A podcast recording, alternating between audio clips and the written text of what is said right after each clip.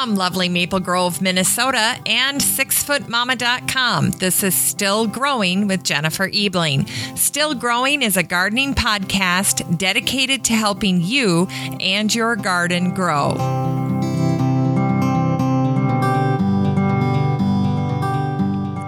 Well, hi there, everyone, and welcome to Still Growing. I'm your host, Jennifer Ebling, and thank you for listening.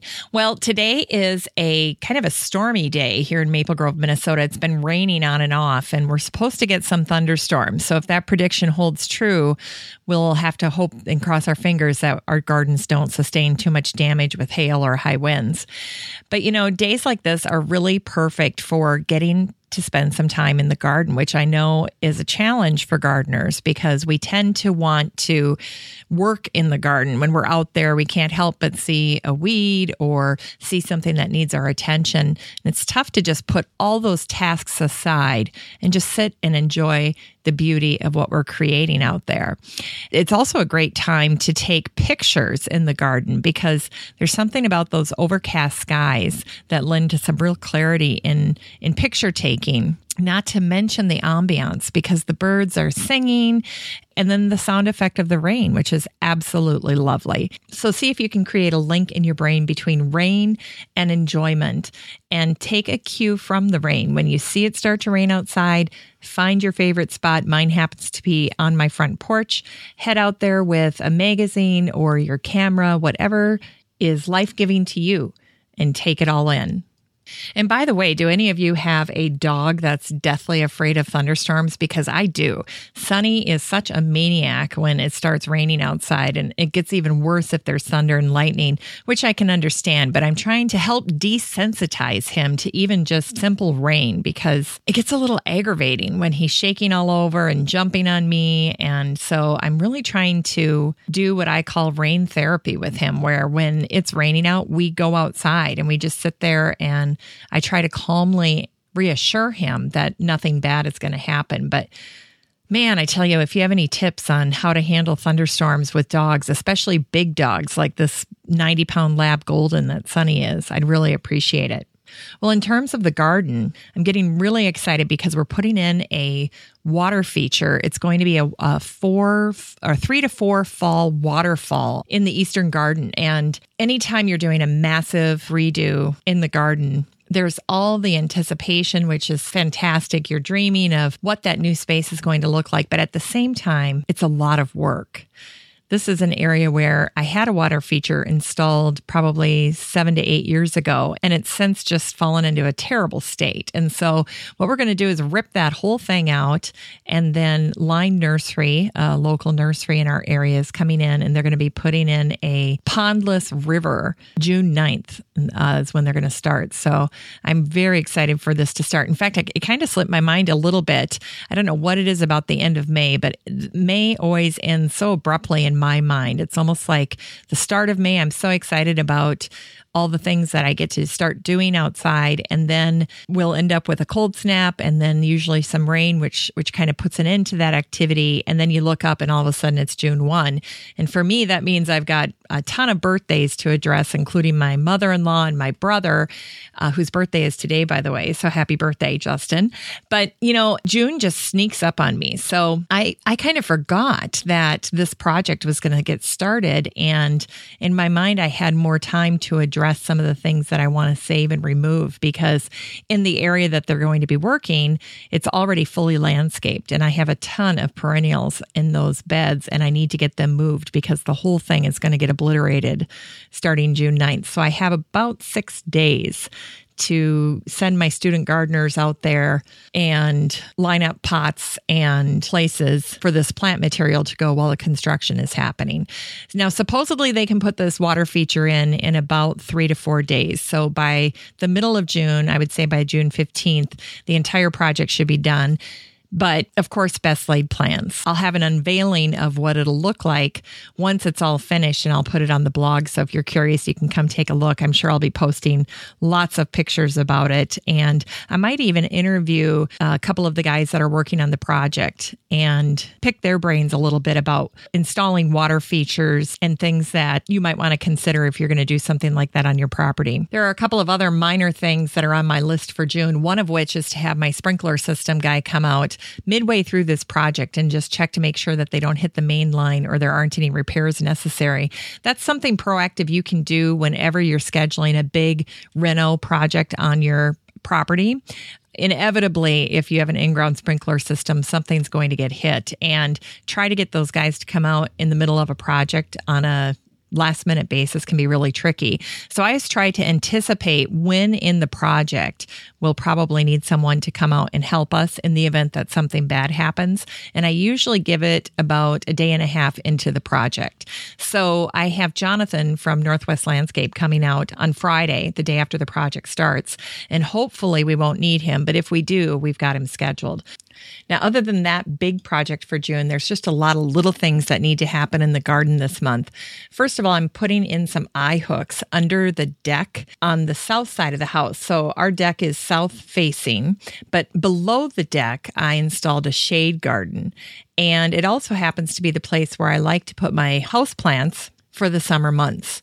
So I'm installing these eye hooks so that I can have some of these house plants elevated up off the ground. So, like my Hoyas and my vining house plants. And then I will install drip irrigation so that they are getting regular watering. And then really it's set it and forget about it. And I really won't pay them much attention until fall when it's time to bring them back in the house, at which time I will give them a nice long bath and probably soap them up with some dish soap and then spray them with sharp streams of water to eliminate any pest issues that might accompany them on their way back into the house. June also means it's time for me to start harvesting rhubarb and keep harvesting it throughout the entire month. My rhubarb patch was installed probably about 10 years ago and it's really maintenance free. But I tell you what, it does you no good if you install a rhubarb patch and then forget to harvest it. So get out there, send your kids out there, somehow, some way, get that rhubarb harvested, bring it in the house, at a minimum, you can start chopping it up and put it in some freezer bags until you're ready to use it. Of course, around here, I never have any in freezer bags because the minute we get it, we start baking with it thanks to Emma. It's something you can do if you don't have time to get baking or if you just want to have some on hand throughout the rest of the summer summer. June is also my month to share my garden with my friends. And by that, I mean that I'm going through my garden and I'm making a list of all of the perennial flowers that are really fast growers or that are taking over my garden. So things like Monarda or Artemisia or Iris, or sometimes things that I know I need to divide like hostas or grasses. And it's this little practice that really helps my garden design stay neat and tidy and true to plan. Well, those are just a few of the things that I hope to get done this month in June. If you want the complete list of my garden to dos, you can head over to sixfootmama.com and see them all in their glory. Spoiler alert, they probably all won't get done, which is probably why there's that quote, gardeners dream bigger dreams than emperors. So I guess we're really good at dreaming and maybe not so great at getting through our to do list but we're trying at least, and we're optimistic about it. So that's all good. Well, today's guest is someone that I am so excited for you to listen to. His name is Robert Kourik, and he is the author of the book Understanding Roots, which is really the follow up to his original book on roots called Roots Demystified. Both of these books are absolutely fantastic and I think must haves for your garden library. And by the way, they're actually cheaper on Robert's website at robertkourik.com than they are on Amazon. So don't do what I did and rush out to Amazon to get them because you'll actually get a better deal at, on Robert's website. Now, imagine if you could go out into your garden and see what is going on below ground. Just even take a moment to consider the hidden world of roots that is just under your feet. Well, Robert Kourik's books are shedding light on this little understood aspect of gardening. Robert's work is sure to make you a better gardener. You're about to better appreciate that when you're looking at your garden, you're only seeing the tip of the iceberg. Well, welcome, Robert Kourik. Hi, Jennifer. Hey, Robert. How are you doing? Good. I'm so excited to get the chance to interview you today. And I think the gardeners listening to this show will no doubt greatly benefit from your lifetime of experience in the fields of horticulture and ecology. In fact, over 40 years of experience, which is just incredible. And that makes your insights on gardening just that much more impactful. You know, most people struggle to write even a single book, and you've written 15 books. And your latest book, which was released last year, is called Understanding Roots with the subtitle Discover how to make your garden flourish.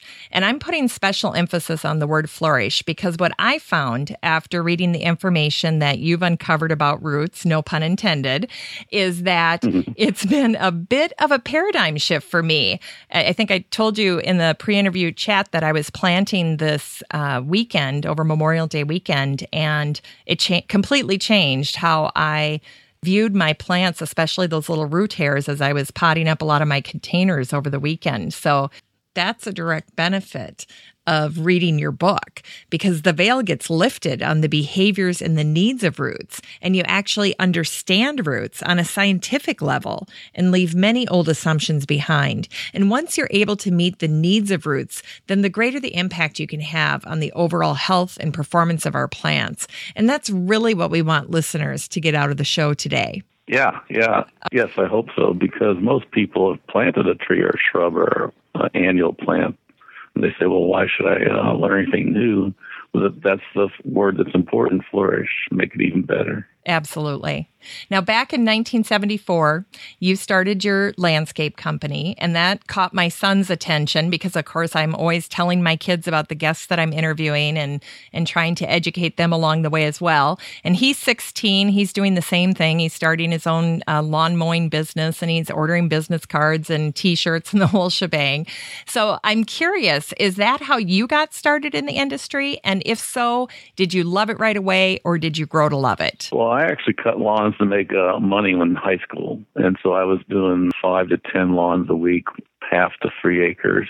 But uh, when I moved to California, I started basically the first organic uh, landscape maintenance company that I knew of.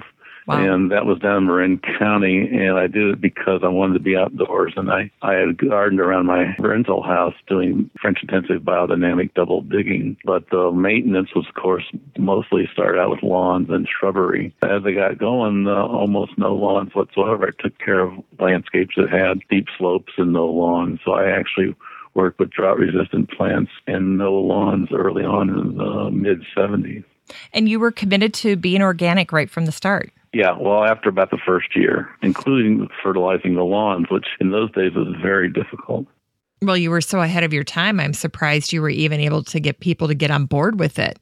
Yeah, yeah, but uh, also there were no pellets uh, for organic fertilizers. I had to blend powders and use a distributor that could put the powders out evenly. And then people saw I got equal results, so they didn't mind. Hmm. Now, was gardening part of your childhood or was it something that you found on your own? My uh, grandparents were avid gardeners. One was extremely formal gardening, and the other was completely wild and woolly. It's marvelous you got to experience two very different approaches. Yes, I had both the full range of how to take care of a garden. Now, Robert, I think I mentioned to you that I have listened to so many of your interviews, especially over this weekend. And I noticed that in some of your interviews, I've heard you use the term religion of gardening. And I think I understand what you're trying to convey when you use that term, but I want to make sure that you get a chance to touch on that briefly and really address why you think there's so much anxiety and misinformation in the everyday gardening experience for people? Okay, well, religion is something like uh, the French intensive biodynamic double diggers. Started out here in Santa Cruz in California, but there's books on the subject. And the guy, John Jeavons, who promotes double digging, double digs his beds every year forever. And it's a lot of work. It takes hours and hours to double dig a bed that's four by 10 or so if he'd gotten the bed to a certain point, he could switch to no till because the tilth is so great but because of his religion, he he believes in double digging forever, and he doesn't like plastic, so he's completely opposed to drip irrigation. Everything is hand watered on a daily basis. Whoa. Yeah, yeah. yeah. So, and there's other gardening techniques that are uh, religions, but the point being that they could broaden their base of information and get even better results. So they pick and choose what aspect from different approaches to gardening fits their needs. One critique I had of one of my books was, well, you don't tell me what to do. I said, well, I give you a whole host of options of what to do, and you pick and choose yeah. from all those different examples what fits your back your soil, your plant. Well, and maybe it's the rigidity that does cause so much anxiety in gardeners. I mean, I talk to people all the time that are are either confused or they're so worried about a certain plant or a placement. It just kind of baffles me at times. Yeah, I think that the religions simplify things, but it gets to be very narrow sometimes and doesn't broaden your approach. And gardening should involve a lot of different approaches to technique and plants and that sort of thing. Yeah, like grandma and grandpa, everything from formal to wild and woolly, right? yeah. Well, and the popularity of your books, I think, is a testament to how much we don't know about roots and how eager people are to learn more about them. They're fascinating. My first book, Roots Demystified, was really the first book for home gardeners on the topic. And it came out uh, nine years ago. And how was that received by people? Fantastic. I've sold over 8,000 copies. Holy smokes. Yeah. And it showed up quite high in or good ranking in Amazon. So it was very well received. Better than anticipated, do you think? Yeah because uh, nobody had done it, so I had no idea how they would receive the book. So I thought it would do pretty well because of the illustrations of the root systems are so fascinating. They are fascinating. I, I know that's a great segue because in prepping for this show, I listened to the interview that you did with Margaret Roach on the A Way to Garden podcast. And you shared that you really began this journey to mapping roots and to understanding their behavior when you stumbled on this book by Professor John Ernest Weaver. And I'm imagining that your reaction to his book is really much akin to the way people react to your books today, because what you saw in that book were drawings of his root maps and pictures of him basically excavating the roots of various plants and trees. And I would love to know do you remember the name of that book? One that got me going was this, uh, is uh, the root development of veg- vegetable crops. And he's got a lot of books. He's done a lot of books, and many of them are focused on the prairie because yeah. he wanted to promote a natural approach to maintaining the prairie. And I know when I was doing research on him, all of his books now are in the public domain. So they're completely downloadable and viewable right from your computer, which is fantastic. Um, yes. What was it about those those images of the root systems that captured your attention so fully? Well, I was completely blown away because the roots were so much wider than the plant. When you have a lettuce with a single lettuce plant and the roots are four feet wide and up to three feet deep, you have to rethink what you're doing, especially with raised beds. A foot raised bed is helpful, but if you do two feet of a raised bed, you get like 90% of the roots. I recommend two foot tall raised beds now. So the root maps have upped your recommendation to a two foot tall raised garden bed in order to better accommodate the roots. Yeah, most of the root system, yeah. Because if you're in a foot bed, what ends up happening? What do you think happens that's that's maybe not optimal for the plant? Well, if you pack things together in, a, in the garden or a raised bed, you have to fertilize and water more frequently because you've crammed all these roots together that are competing for the same soil. In the soil, they're competing for the same uh, water and nutrients. So if you spread things further apart, you get less competition and they become more self-reliant. Okay. So like the double digging approach is famous for very intensive planting but they have to water daily and add a lot of compost. Well, and double digging is one of gardening's oldest techniques. It's been around for a long time. But for those of you who don't know about it, double digging involves removing the topsoil the depth of a spade and then setting that soil aside and then loosening another spade's depth worth of soil. And then when you return the topsoil, you're adding things like compost to create a really nice rooting zone for plants. Yeah, exactly. Now, I'm personally not a fan of double digging, primarily because I don't like to disrupt the soil life. And also, I don't want to activate all the weed seeds that are just hanging out in the soil. I just don't have the time or the strength to go out there and double dig my garden beds. Yeah, yeah. Yeah. Now, I did a little research on Dr. Weaver and I found out he mm-hmm. got his PhD at the University of Minnesota. So that goes over well with the Ebling household here since he's a fellow Golden Gopher. Go Gophers. Yep. Um, Yep. But ultimately, he really spent his entire time as a professor at the University of Nebraska, and he worked there for almost 40 years. And when I was researching Dr. Weaver, I found this uh, beautiful infographic that kind of kept popping up, and it had this great quote that is attributed to him. And I wanted to get your reaction to it. He said, Nature is an open book for those who care to read. Each grass covered hillside is a page on which is written the history of the past, conditions of the present, and the predictions of the future. What does this quote mean to you, Robert? Because, like John Weaver, you've spent a lifetime in the fields of horticulture and ecology. Well, I think the important point of his quote is observation. Oh, you're so right. The more and more you observe what's going on, the, the better you can understand how you might approach gardening.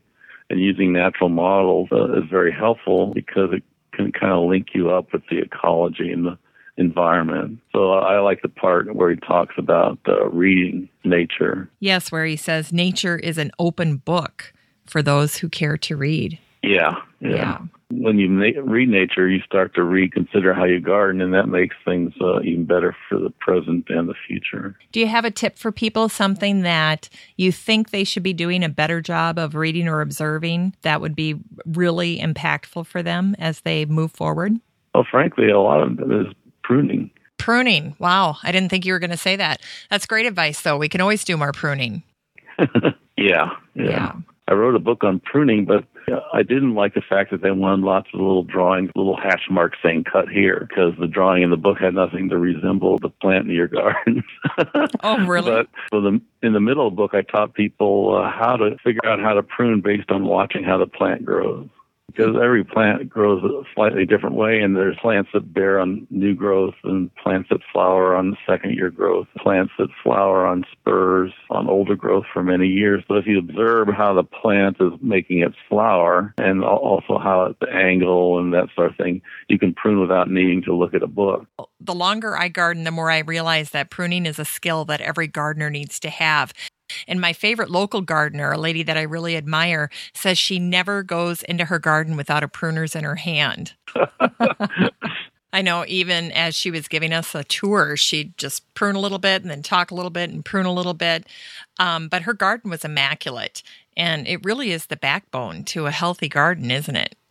Yes, uh huh. Yeah. And there's no substitute for spending time in the garden, is there? Right, exactly. You've got to you've got to pay attention to your plants. Well, I'm I was really curious. There was one thing that um, that I was listening for that I hadn't heard in a lot of the interviews that you've given, and what I'm curious about is how you were able to obtain the images for the root maps in your books because your root maps are a lot of them are from Dr. Weaver, but then they're also from these European horticulturists that are doing similar work in root mapping in both Hungary and Germany. So, how did you find these images? And then, did you make contact with some of these folks that are doing this work? Well, the uh, people in Germany and Hungary were doing it long after Weaver and more contemporary, so that was helpful. Basically, there's a woman that does a lot of this work in. uh, Actually, it's Austria. I don't know how to pr- pronounce her name for sure. It's Laura.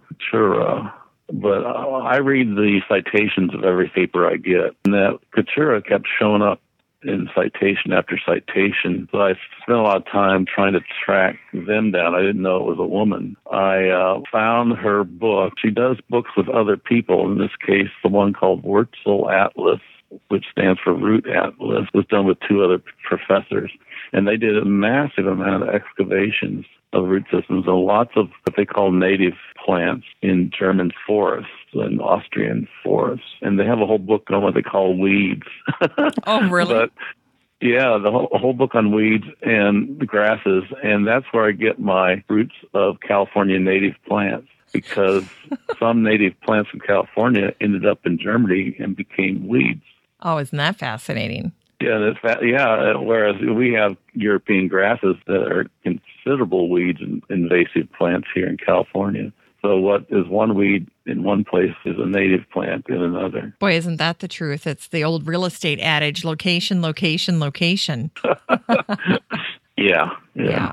When I first heard about your book, in my mind, I was imagining the actual process of mapping a root system, specifically the process that was used by Dr. Weaver. And when I was describing it to my kids, I basically told them it's like an archaeological dig. And exactly, you know, some of the photos that uh, you talk about of people doing this work are pretty crazy, right? Because they're in these trenches essentially. Yeah, uh, one of the photos in my book shows him literally in the trench. He's in the trench two to four feet below the surface with no wood propping up the sides of the trench. And I like to say that he never knew what OSHA was. well, he could have been but, dug, digging his own grave, literally. Yeah, exactly. But it's called the skeletal method, and it was used also in Russia to get the root systems that I have on fruit trees in the first book. Well, and just to clarify, your first book is called Roots Demystified, and then the second book, this latest book, is called Understanding Roots. Yeah, exactly. Now, it doesn't say anything anywhere in Dr. Weaver's work about how long it would take him and his staff to excavate a ginormous tree root, but it had to take a considerable amount of time. Yeah, weeks, I would think.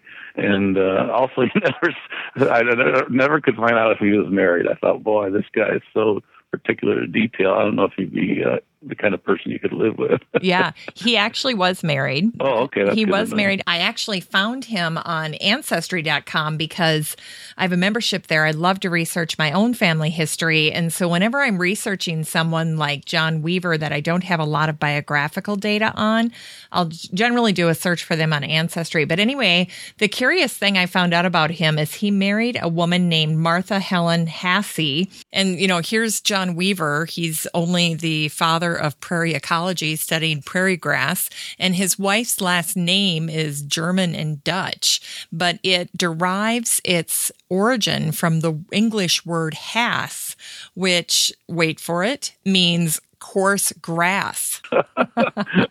So I think it was actually meant to be that they found each other, kind of a crazy coincidence here. Right, exactly. But um, he married and he actually had two kids and he had a son, and the son ended up settling in California, I think about a half hour from where you're at. Oh, fantastic. Believe it or not. So switching gears a bit, I came across an article in the Journal of Experimental Botany, which I assure you I don't regularly read. But when I was when I was looking at information for the show, this journal article came up from May 2003, and it was looking at the root systems of large trees in the Czech Republic. I sent the photos here, they're in this interview packet, but it mm-hmm. was addressing one of the thoughts that I had, uh, which when I was listening to your interviews, I kept thinking, gosh, for all the technology that we have in this world, you'd think we could just image what roots look like underground using some type of ultrasound or something.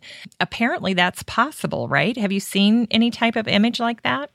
Yeah, they have different uh, sort of like radar, so to speak, underground radar. Okay. What happens? All you get is a cross section of the soil with little black dots showing where the roots are relative to the surface you don't get the fine roots and you don't and you, they never have the look from the top down. In the modern way, you do a, the air spade, which is a very powerful air blower that literally just dissipates all the soil that, uh, wherever you blow. So you can get the root system going out uh, from its circumference.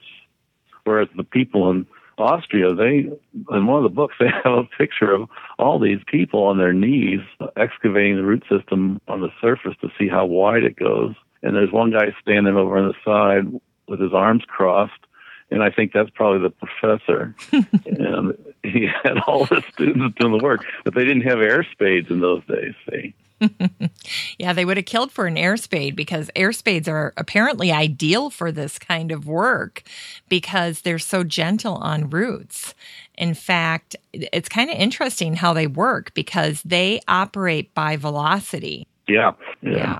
And when the airstream touches a smooth object like a stone or a root, it just slips right over and nothing happens to them. So they don't damage roots at all. Yeah. But when it hits any tiny pore, air is compressed into it and then the pore explodes, which is why it's such a great way to excavate roots. so I can believe that the students would have thrown down their shovels and brushes if they'd have known how easy that job could have been with the help of an air spade. right, exactly.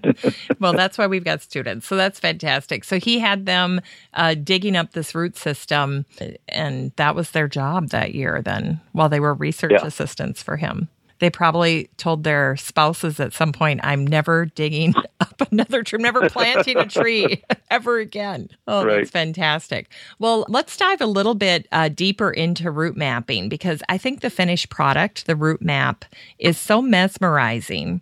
And as I was looking through them, I kept thinking, oh my gosh, these would make fabulous prints or tapestries for people to hang in their homes because they're so decorative. What are some of your favorite root maps? Well, I like the trees in general that they look looking down because they're like mandalas. Uh, everything radiate, radiates out a wonderful pattern. But my favorite is the Hungarian book on fruit trees because I'm, I spend a lot of time working with fruit trees uh, compared to ornamentals. And the guy was a total fanatic about it. He'll say, like, in the top two feet are 80 point zero two percent of the root system.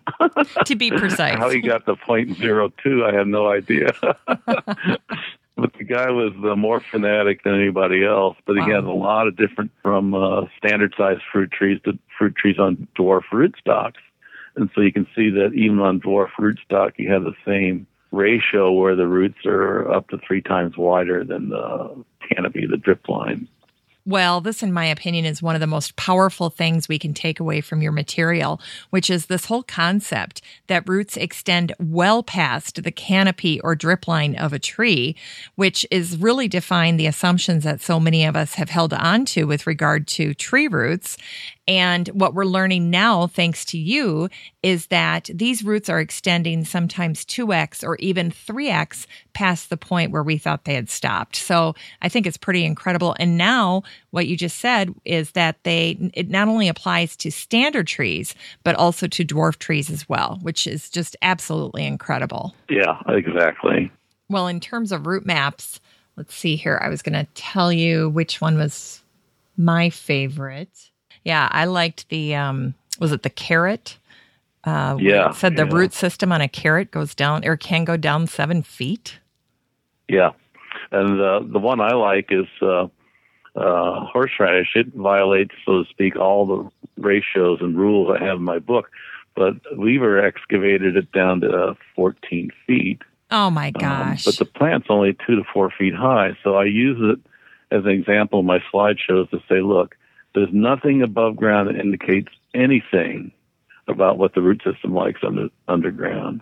Well, isn't that the truth? You really can't look at a plant and think that you know what that root system is doing underground. In fact, I would say most of us are underestimating the amount of root structure down there. Yeah, yeah. yeah. So it's probably better for us to start thinking about our plants in terms of icebergs because the part that we're seeing is just a small fraction of the plant as a whole. Yeah, yeah. yeah. And roots are so important to the plant. It's not like we can be carrying on like they don't matter. Yeah, exactly. And so you need the root maps to get a, a sense of where you might be going with your care. When I looked at the root maps, I was struck by how horizontal they are. Um, yeah, and, the majority and, of the roots. Yeah, like with trees, they're less than two percent of all the trees have a taproot, and people visualize, and poets in particular visualize uh, taproots anchoring the tree against tremendous winds and tough times. And yep all that. And uh, in reality, it's the width of the root system acting sort of like a tripod uh, to give uh, a wide expanse that helps uh, anchor the tree uh, against winds. We had a white oak that died in our front yard, and here in Minnesota, it's where the the soil is terrible. It's all clay soil, and in these uh, developments in the suburbs, it's all backfill material for the lawns and whatnot. Well, we planted this white oak and it it died. Uh, but I went to um, cut it down. I was going to dig it up. And this was just a few summers ago. And there were so many lateral roots. I thought, yep, there you go. Um, this tree was miserable here. Uh, and now, after reading your book and understanding better about how roots operate, especially in clay soils, there was nothing wrong with that tree. It was doing what it was supposed to do. It was it was staying in those in that top area of the soil, which is where it wants to be, especially in clay soil, right? Exactly. Uh, the clay soil clay soil draws uh, roots up, so to speak, uh, forces them up near the surface. So one of the guidelines in my book is uh, in a heavy soil, the roots are half again as wide as the foliage.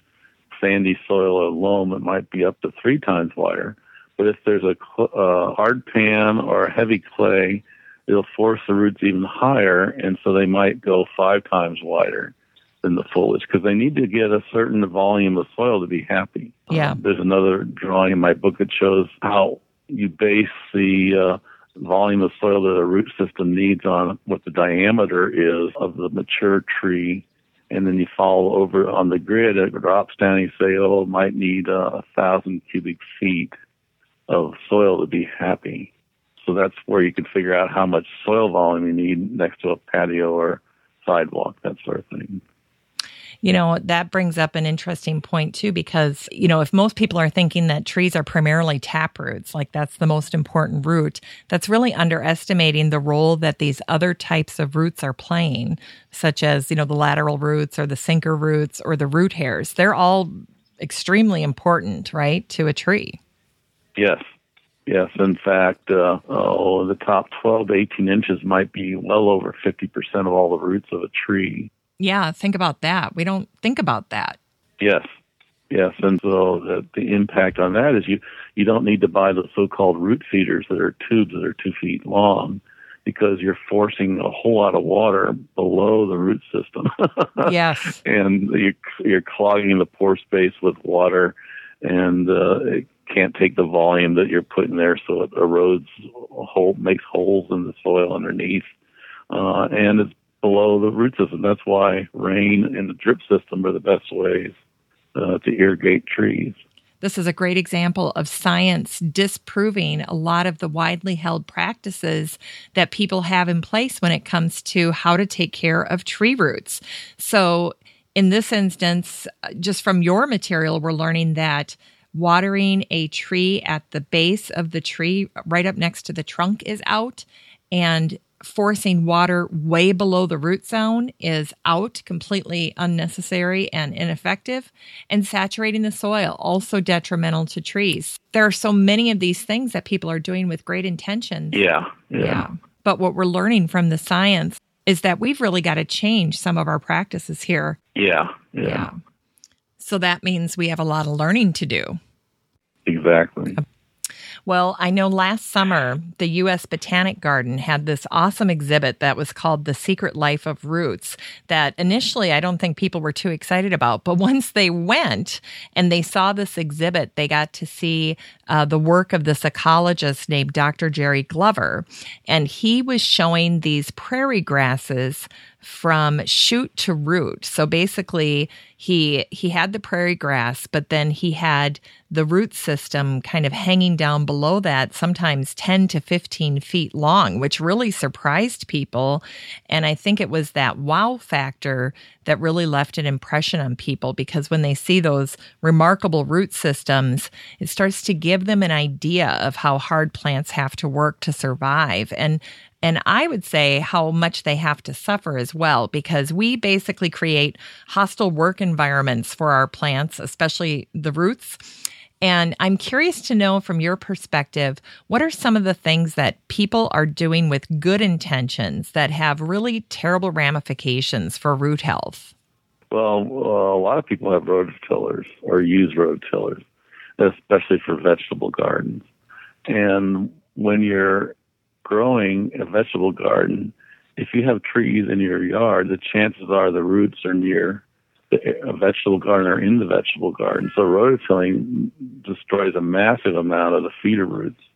Um, so by switching over time to more of a no-till or heavy mulch system, you can protect the roots of the trees and still get adequate or better yields for, for vegetables. In a clay soil like you have, it takes a while. You need to, you may even uh, speed the process up by double digging for a number of years. But after a certain period of time, you can increase the tilth enough that you don't have to do much in the way of cultivation to plants. Well, I have no doubt in my mind that Dr. Weaver would have also been in favor of no till. And that's a perfect segue into this quote that I found at the beginning of one of his books.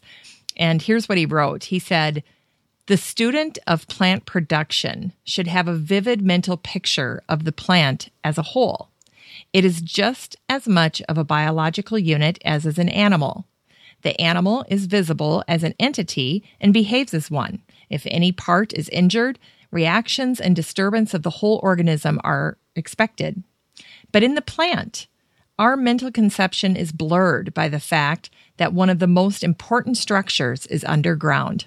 So now, Robert, given all of the work that you've done in this subject area, if you were to write a children's book about roots, what types of information would you want to include to grow adults that in future generations would have a better understanding of plants, roots to shoots? Well, I think we'd have a couple of worms talking to each other, exploring the soil, and uh, they would just start crawling around down deep and say, "Hey, there's nothing down here. Uh, let's go closer up to the top." And as they got closer to the surface, they'd find more root hairs, a healthy environment for them as well as the roots. Oh, I love so that I idea. Could, yeah, I think maybe gave me an idea. I make more money at children's books and you never know, but really, it's it's like um, even it's something as simple as how our limited understanding of roots gets established really early on. I know with my my own kids, they're doing plant biology. They start doing that in fourth grade.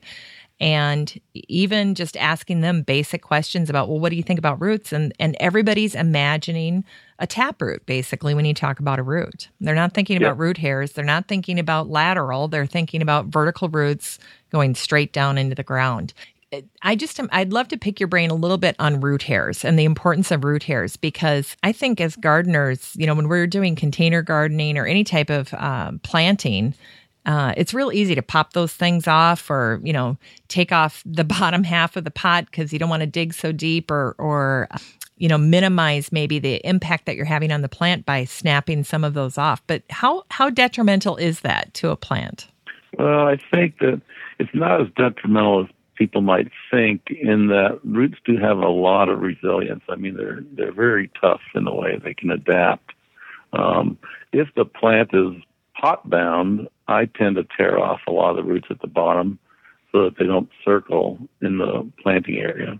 Um, and if you do it correctly and water uh, correctly, then you're less likely to have the plant go into wilt. Uh, but when you tear off the bottom half, uh, let's say, the remaining roots tend to form laterals. And it's the laterals that start to have the root hairs on them. And root hairs are just one cell, uh, and they last about one day. Um, so it's very important to provide an optimal environment to keep the root hairs happy and on root hairs tend to farm on new growth. So the wide diameter of root system, three times wider than the foliage, means that a big proportion of the feeding roots, the root hairs, are out beyond the drip line, um, so that you need to provide a, a, healthy environment to keep them happy. Yeah, see, that's and, the kind of thing that people don't appreciate. Yeah, and there's a, a out here we have revegetation nurseries that grow crops, so to speak, for revegetation, native plants primarily. And they grow most of the plants in tubes that are six to 12 inches deep and one to two inches in diameter. And it has a hole at the bottom, so the roots get air pruned. And the effect is the same. When the root hair gets down to the hole, it dies and causes a lot of lateral growth in the tube so that when you go out to plant the uh, plant, usually trees, in the environment, there's a lot more lateral roots to make uh, it happier for the transplanting transition. Well, that's a great idea. I wish it was more widely done. Yeah, I, I would prefer that there be tube grown plants in regular nurseries, but it still isn't happening. I talk about it almost every lecture I give to give people an idea that if you start with a smaller plant, you can grow trees that are so sturdy that you don't ever need to stake them or tie them because they flex in the wind and they develop a better diameter and a stronger trunk. But it works better to start with a small plant than trying to take a plant that's overgrown in a container and is too tall for its root system. Then you have to stake it or or uh, tie it up or what have you. Yep, very true. In fact, I apply the same strategy when I'm buying perennials. So if I'm looking at a row of perennials or a bed of perennials that are uh, set up in an area, I'll always go for the perennial that looks more compact or newer growth because I'd rather see that growth in place in my own garden instead of buying something overgrown and then transplanting it. Yeah, in our area, uh, there's finally a tremendous availability of four inch pots. So I usually buy only four inch pots. If the root system isn't too overgrown in a four inch pot, uh, it'll be as big or bigger than a one gallon plant inside of one to two years. You know, uh, even as you were saying that, I was thinking about um, the big box stores uh, here in the Midwest because even just stopping by Lowe's or Home Depot, um, those pots are gallon pots in most of the yep. in most of the shelf space. You know, a lot of times people are looking to accelerate that whole sleep, creep, leap continuum for plants. And they think that if they buy a plant that's in a gallon pot, that they can accelerate that trip to maturity a lot quicker. But that's not always the case because sometimes the plant that's in a gallon pot is actually a four inch plant, not a gallon plant. Yeah. So you've got to be real careful when you're buying plants in gallon pots or any container for that matter and do your due diligence. And I'm sure the nurseries and the garden centers are eager to take advantage of people's desire for bigger plants. It's pretty incredible. It must be what they think customers want, or it must be what customers think they want uh, because they don't know any different. That's part of it, but they make more money. and, they, and, they, make more money. Absolutely. Yeah. Yeah.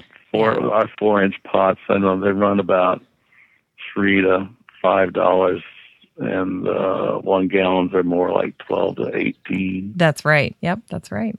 Well, um, let's play a little game. I'm going to call it Game of Roots instead of Game of Thrones. We'll call it Game of Roots. But we're going to go through um, some of the common myths about roots and have you debunk them. So, heads up to the listeners, these are all myths. None of these are true statements, but I'm going to say uh, the myth and then I'll have Robert tell us why it's a myth. Okay, the first one tree roots extend to the canopy of the tree. And this is the idea that the way a tree looks above ground is a mirror image of the way a tree must look below ground. And a lot of people think this. Yeah. Like if they have a rounded top tree, they think the root system is deep and rounded below ground, the total mirror. Whereas in every case, it's completely different. The root system is shallow in the sense that it's in the top 12 18 inches which is shallow compared to what a lot of people think. Oh my gosh, um, absolutely. Yeah, and it's much wider. So the big myth about that is, well, you don't need to put as much water, nutrients, compost, mulch uh, out to the drip line. You should be saving it to go near the drip line and beyond, like a donut of mulch beyond the drip line. And nobody's thinking that, are they? No, they're not. It takes a lot of mulch, but if you have a limited supply of mulch. You don't mulch six, eight feet out from a trunk on a tree that's 10 feet wide. You save the mulch and start out at six, eight feet and go beyond the drip line, and you'll have a happier tree. Yes, so we need to move from volcanoes to donuts of mulch for happy trees. yeah, that's a great way of putting it. Now, here's one uh, that I, I would love to get your feedback on. And that is when construction sites have big old trees, and, and, and this doesn't always happen where they actually get saved because a lot of times they're just going to demolish them.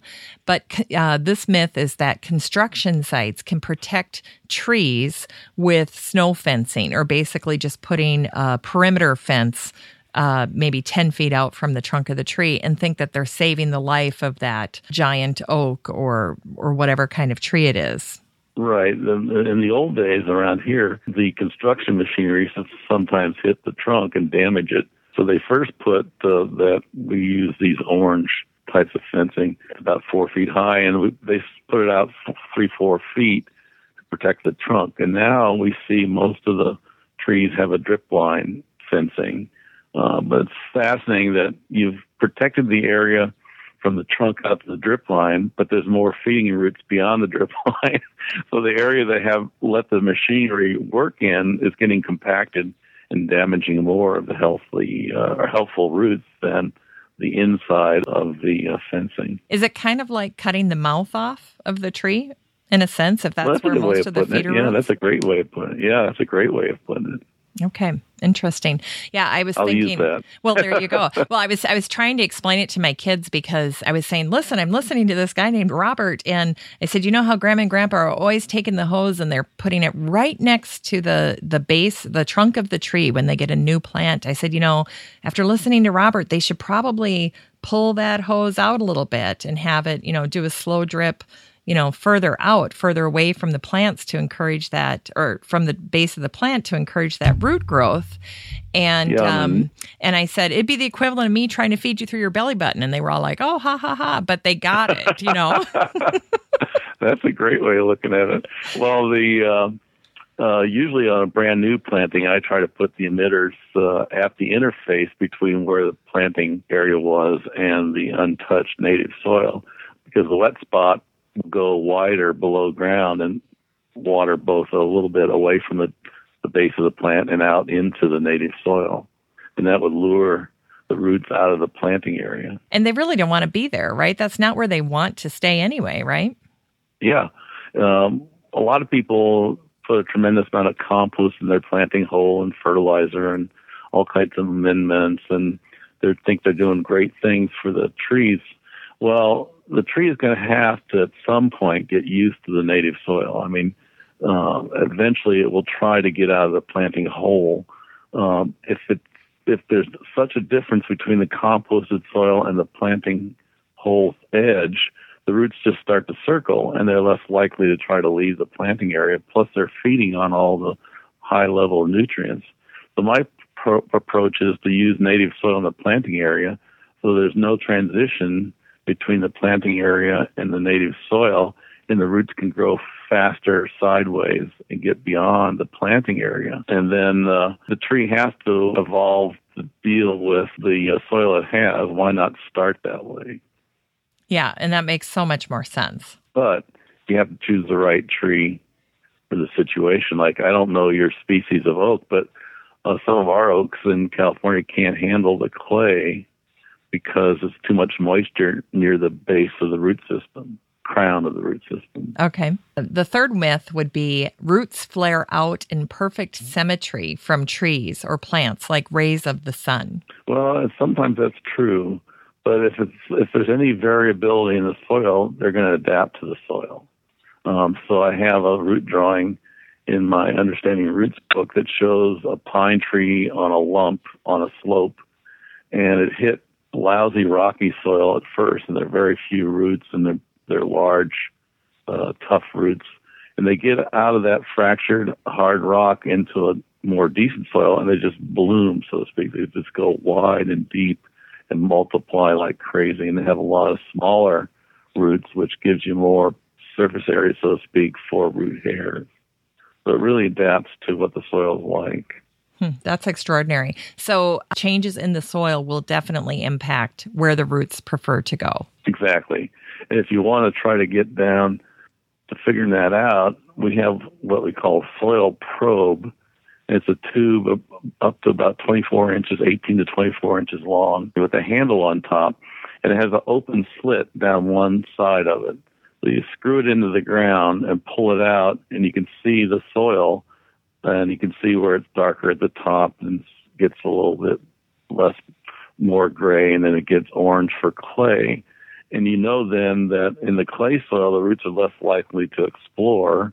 So you know that most of the root systems are above that clay, and that means that gives you an idea how long to water. Yeah, because you don't need to water for hours if the roots are hanging out in the top foot of the soil. Exactly. And like here at my house in Occidental, the soil, native uh, soil, has only good soil in the top six to 12 inches. So the root system has to grow really wide, and I don't have to water very deep, but I have to mulch wider. So, really, we're spending a lot of time meeting needs that the root systems don't actually have, and we're not spending any time trying to meet needs that they actually do have because we don't understand how they work. You're right. That's crazy. Uh, here's another question, or here's another myth that I think people don't appreciate the impact of, and it has to do with compaction. And the myth is that compaction doesn't really affect roots, that they're tougher than we give them credit for, and we can just disregard compaction as an issue for roots. Well, the compaction is uh, causes a lot of obstruction to the pore space, so the little tiny pores in the soil that allow gases to come out. I call them farts, the, the toxic gases that soil life makes, and then to receive the oxygen and nitrogen back down into the soil. Uh, those gases, uh, the pore space is wholly important to help the roots be happy and get the oxygen that they require. And in the case of nitrogen fixing plants, the nitrogen gas. And so the compaction destroys the pore structure and that's the beginning. And then it also can physically destroy the roots themselves by crushing them or breaking them. Compaction means that permanent pathways are very important. So you, you get compaction from the limited area of the pathway and you're not just always walking all over the root system. Yeah. Here's another myth. Uh, the size of the tree or plant indicates the size of the root system. You really can't tell by looking at a tree or a plant what the root system is going to look like underneath. Yeah. In the case of plants in general, it's usually wider than the foliage, but sometimes deeper than people imagine. I like to use the example of excavation of a horseradish that Weaver did. And it went down, I think it was 14 feet deep, but the foliage is two to four feet high above the ground, so that looking at the plant above ground tells you absolutely nothing about what the root system might be uh, below ground. You need to read my books to find that out. Mm-hmm. There you go. Now, all trees have tap roots. Uh, this is another myth. Um, and if they snap off, they can regenerate. Less than 2% of all the trees have a tap root. And they especially don't have a tap root if there's subsoil near the surface. And when you plant a tree, you destroy the tap root if it has one at all um, in the process of transplanting uh, or it was destroyed when they dug it up and put it in the balled uh, burlap sack. And they don't really regrow the taproot. They might grow some more vigorous roots, but they tend to be more horizontal and less vertical. And this is where, if if the tree doesn't have tap roots, this is where those sinker roots that are coming down from the lateral roots are really important because they're they're doing the job of anchoring the tree, right? Right. Those are especially important in fruit trees. A lot of the native trees and oaks and have less likely to get sinker roots at different intervals out from the trunk. Uh, apples do have lots of sinker roots, but I have one drawing in the book of a pine tree that has dozens of sinker roots going out the whole distance uh, of the root system. Here's the last myth. It says Tap roots are genetically designed to extend down to a set depth based on the species of tree in order to anchor the tree, no matter the type of soil condition. So, this myth is really saying that the type of tree um, and the type of soil will indicate how, how far down the taproot would go. Well, you might be able to make the case for the genetics uh, help you understand how wide the root system's going to get uh, like in the case of uh, lettuce, uh, three, four feet wide um, and two to four feet deep. But it depends upon the soil. So I think Weaver had ideal soil because his root systems are so uh, symmetrical and deep.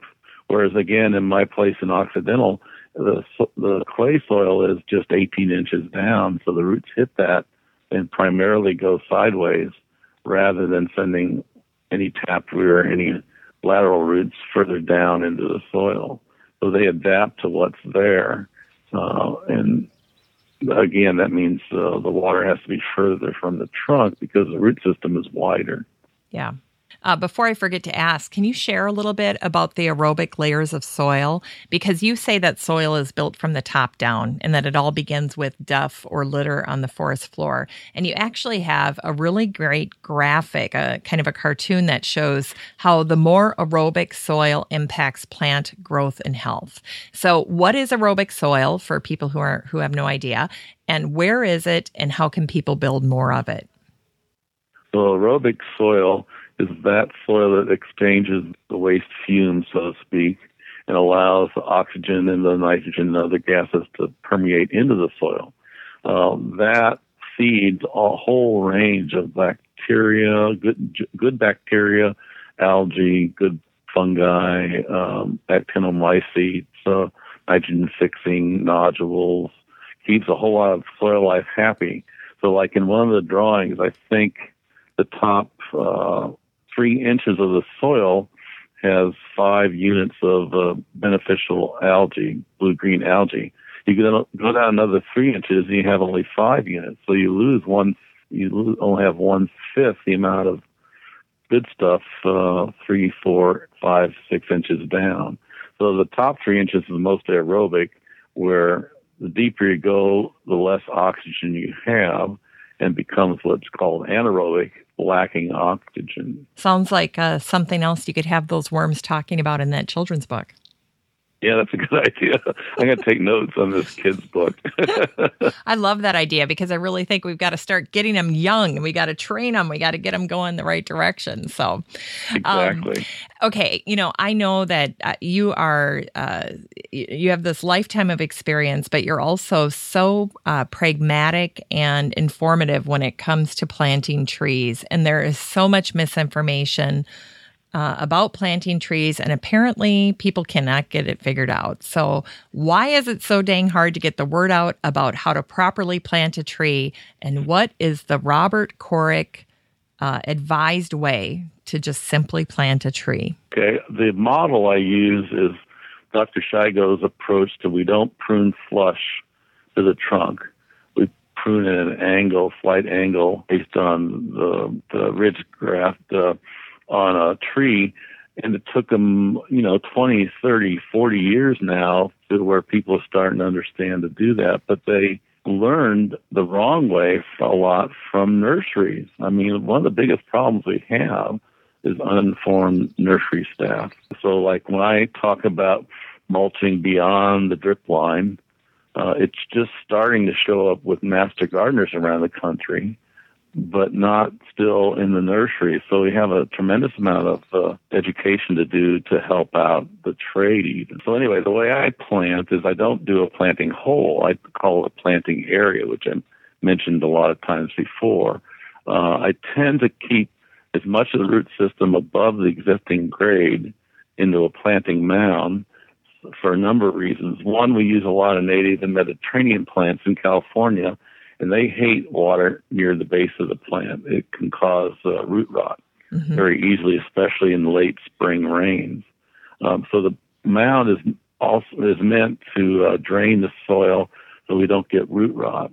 But also, it serves a way of forcing the roots away from the planting area. In other words, most of the planting area is above grade, and where it meets the interface with the existing soil is about the same level um, but you mulch and irrigate at the interface between the planting area and the untouched native soil. And that means that in the summertime, there's no water at all in the top 10, 12 inches of soil, let's say, but there's water two, three, four feet away from the trunk, keeping the new roots happy and encouraging them to grow away from the tree.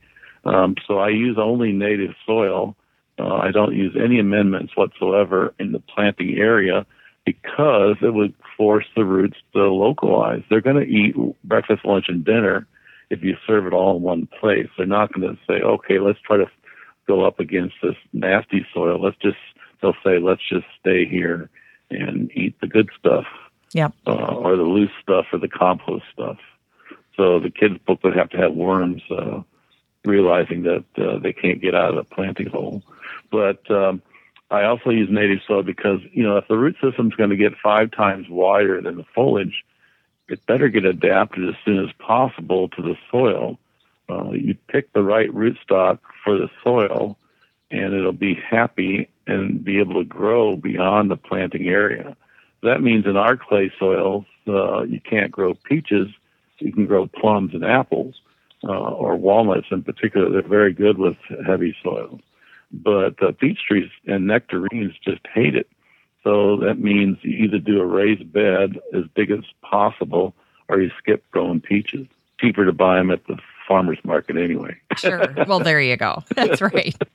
Well, yeah, you do have to be a little bit planful about picking the right material to put in your landscape. Yeah, I don't know what oak you had, but we have oaks that uh, species of oaks that take standing water for weeks on end in the flatlands near riparian habitats. But we have others that if you did that, they would die immediately. So that the native oaks that grow near the coast and up on the slopes, they can't tolerate standing water whatsoever. So you really have to know what the species is to pick the right oak. Speaking of uh, uh, questions about trees, I have a few listener questions for you. The first is uh, from a woman who said she has a tree in her front yard with so many roots that are heaving at the surface of her lawn that she's hitting them with her lawnmower, even tripping over them at times. And her question is Can she remove these roots? And if so, how should she do it? No. The more you damage the root system, the more you run the risk of uh, actually killing the, the plant or the tree. Basically, you have to learn what trees can tolerate lawns and what trees do not like to grow in lawns. So that list is in my first book, Roots Demystified. There's one chapter on plants that like lawns, and there's another one on plants, trees rather, that heave surfaces like patios. Yeah. The other way to go is to not have a lawn and mulch it. Uh, basically, when you're watering a lawn, you've taken away the mulch, the duff that a forest would naturally have, and you're irrigating the root system without having the mulch to protect it. So you really can do a lot of damage by messing with the roots near the surface. Another way is to not water as often and try to get a little bit more depth to the root system. But the basic uh, guideline is you got to get the right roots system to uh, adapt. So a lot of the roots that pop up near the surface where you water the lawn came originally from riparian habitats. This is my theory. I can't find a whole lot of science to back it up yet. But we have native uh, sycamores that grow in the riparian habitats of creeks in California and you stick those in lawns and the roots come up, boom, right to the top and go out for hundreds of feet sometimes. Wow. Seems like hundreds of feet, but they go out very wide. And so the exposed root system, I've seen exposed root systems on lawns with sycamores 10, 12 feet away from the trunk. Hmm, stunning. Now, here's a follow up question to that. Uh, and another listener had this question, which is can I bury surfacing roots? So, in other words, rip out the grass and just put soil down enough to cover uh, that root system that's coming up to the surface. Well, if you keep it to a few inches, I don't think it's going to hurt. But uh, if you're taking an existing tree around a house and, and construction soil is bearing a foot of it, you got a real problem. The first thing you do is build a retaining wall around the area near the trunk as far away from the trunk as possible. So in other words, if you have the room, put a retaining wall four or five, six feet away from the trunk. Uh, but you still have the problem with that new soil on top of the old is going to still block the aerobic exchange of gases so that the pore structure is going to be uh, destroyed where the new soil is added on top of the existing soil. Okay. Uh, so you're really not supposed to bury uh, existing roots. Okay. But mulching is preferable but mulching has a lot of exchange of gases. It doesn't have, it's much more aerobic than soil. So it can keep the soil happier. Now, uh, here was another question. Do tree roots grow after the tree is cut down? So you chop down a tree. People sometimes think the roots are st- still growing. Are they still growing? Well, if you chop down a tree, I think they might still grow depending on the plant because some trees send up what we call suckers. And so the root system's still alive and, and growing like crazy, but because there's less volume of wood, so to speak, uh, for the nutrients to pump back up, they make a lot of suckers to compensate or try to compensate. But yeah, they continue to grow when you cut down. But when we cut down a native Doug fir, it's dead. It does not send up suckers. Here's another question that was about removing roots. So sometimes when people are in their gardens, they're removing shrubs, they're removing trees, and the question always comes up should I remove those roots? This particular question is asking Should I visit a garden center to buy chemicals that speed up the decomposition of roots? And then do they even need to remove the roots after they have dug up old plant material? You know, it's a complex series of questions basically, if the root mass is very, very dense, usually like where a lawn used to be, you will do damage to the uh, root system of the tree when you plant a shrub. So reduce that as much as possible. But don't buy anything to decompose the roots because it usually is too caustic, if not toxic. So what I did in one job recently is the mass of roots was phenomenal because the lawn had been watered very shallow for many years. So I didn't want to do a lot of damage to the root system, it was just totally sick. So what I did is I picked a plant that natural growth would go six, eight, uh, 12 feet wide. So I only had to plant a limited number of sh- shrubs. That means if I wanted to plant in one area and I hit a whole lot of roots, I could try moving the planting area or hole a foot or two away and see if I had less roots moving the plant one or two feet in all directions is not going to be a big impact because the root system can grow 8, 10, 12 feet wide. So that's an important guideline is not to plant something that gets only two feet wide if you got to have a whole lot of planting areas. Here's another question, which has to do with leaning ornamental trees. Uh, here in the Midwest, people like to buy a lilac tree or a hydrangea tree, and uh, that's how we get the ornamental color, you know, in the spring or in the fall. And mm-hmm. uh, a lot of times these trees, you know, they get planted, that's fantastic, but then they start to lean a little bit just for various reasons. They'll start to tip. And uh, this question is saying that they want to straighten the tree, but they don't want to hurt the tree. And so the suggestion they had is they were going to dig on one side and then kind of prop the tree up and then pull them straight and then pack in more soil so that they're straight again. What what's the best oh, way to help a tree stand up straight?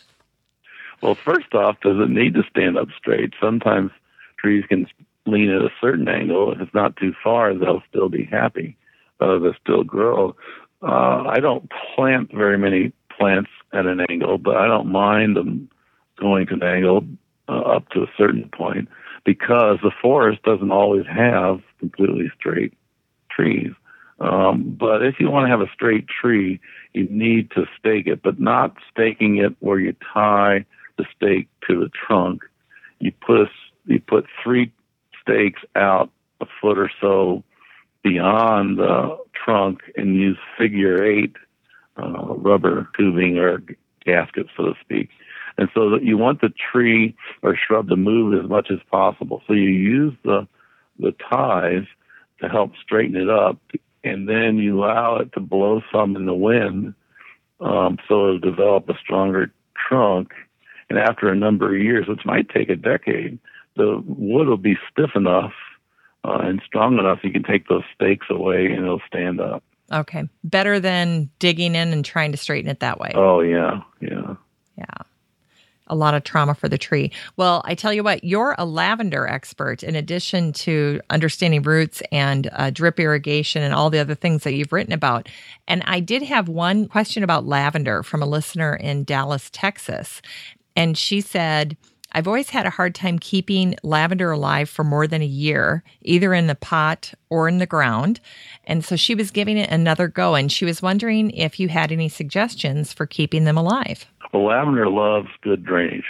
Uh, English lavender actually comes from the Alps north of France and Italy, and it grows in rocky soil that's like uh, three quarters or more rock and less soil. It's essential to have good drainage. So sometimes when people plant in the ground, they've got too much clay, and that's where a planting mound would be very helpful to try to get that soil to drain away from the base of the plant. It's less likely that the soil be too heavy in a planting pot, But places like Seattle, I, I went to school at Southern Methodist University in Dallas, and it has a lot of humidity. And lavender plants can get diseases from too much humidity. Hmm. Uh, so, like out here in California, the lavender we have lavender fields that are one to ten acres, let's say, and they do fine because the summers are so dry. So I think it's a real difficult situation. So what people do outside of California and humid areas is plant uh, lavender in a container and put it up against the south or west wall of the house under the eave.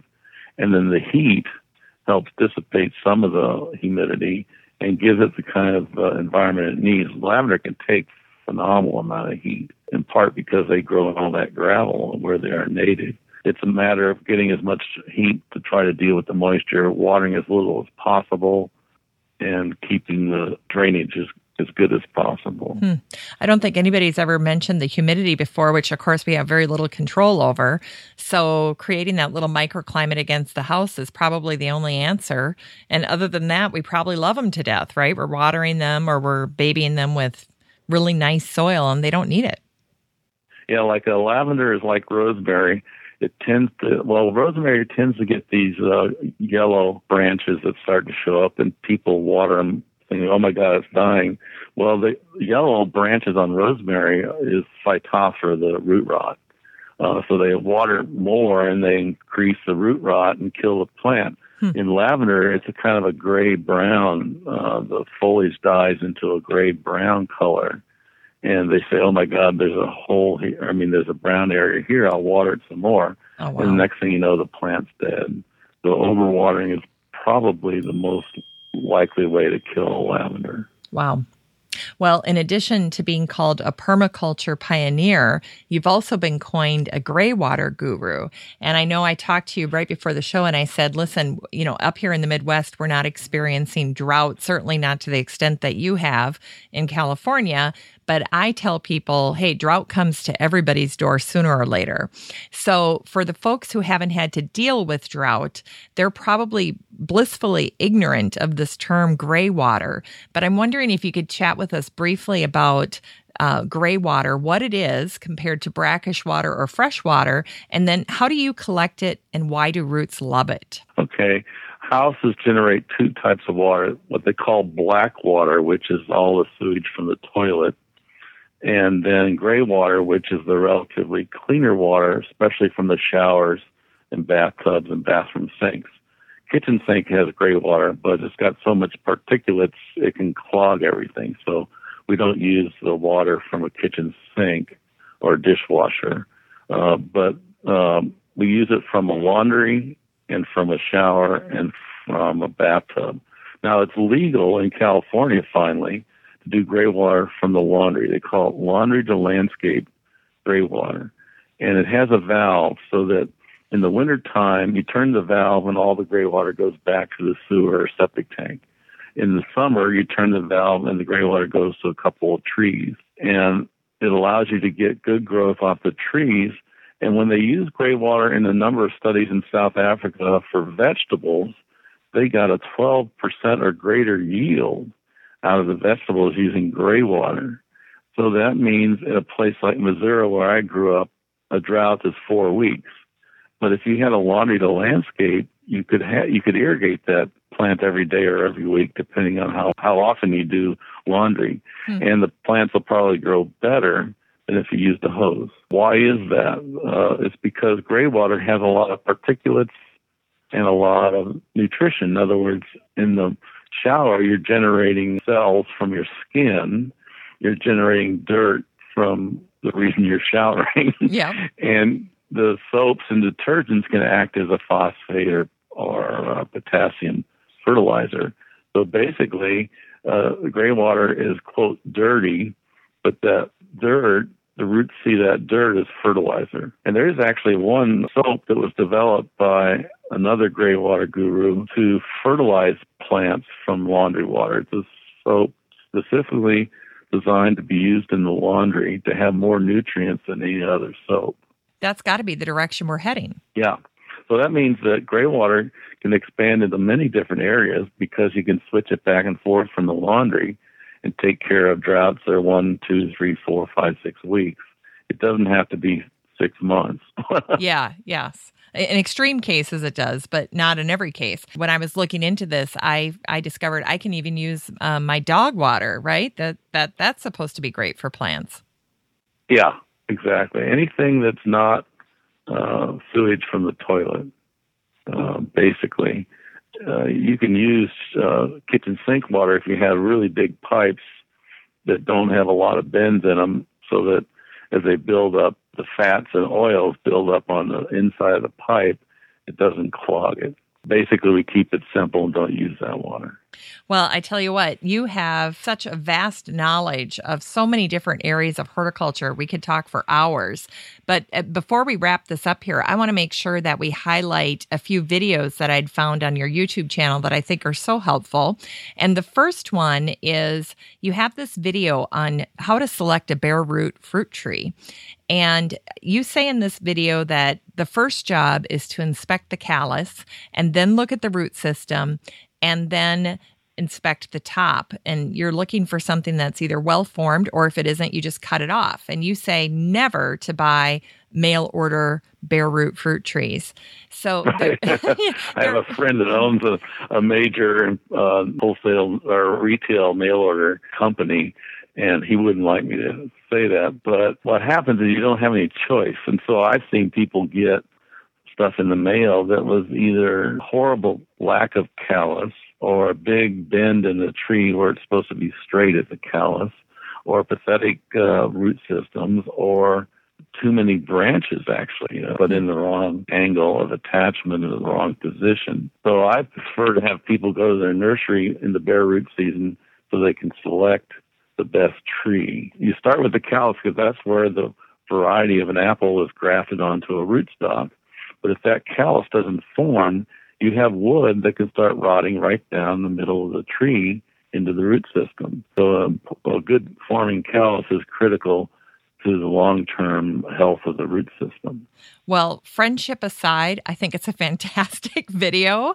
And I think it really, I mean, you're, it's such a great uh, tutorial. It's about 10 minutes long and you really walk people through. What I loved the absolute best about it is you're standing there in a nursery. I don't know who's doing the filming for you, but you're, you're just literally like, here's a tree. Let's look at this one. Okay, here's a tree. Let's look at this one. I wouldn't pick this one. I would pick this one. And you just walk people through it. So I thought it was absolutely fantastic. I mean, not everybody gets to go to the nursery with Robert Kourik.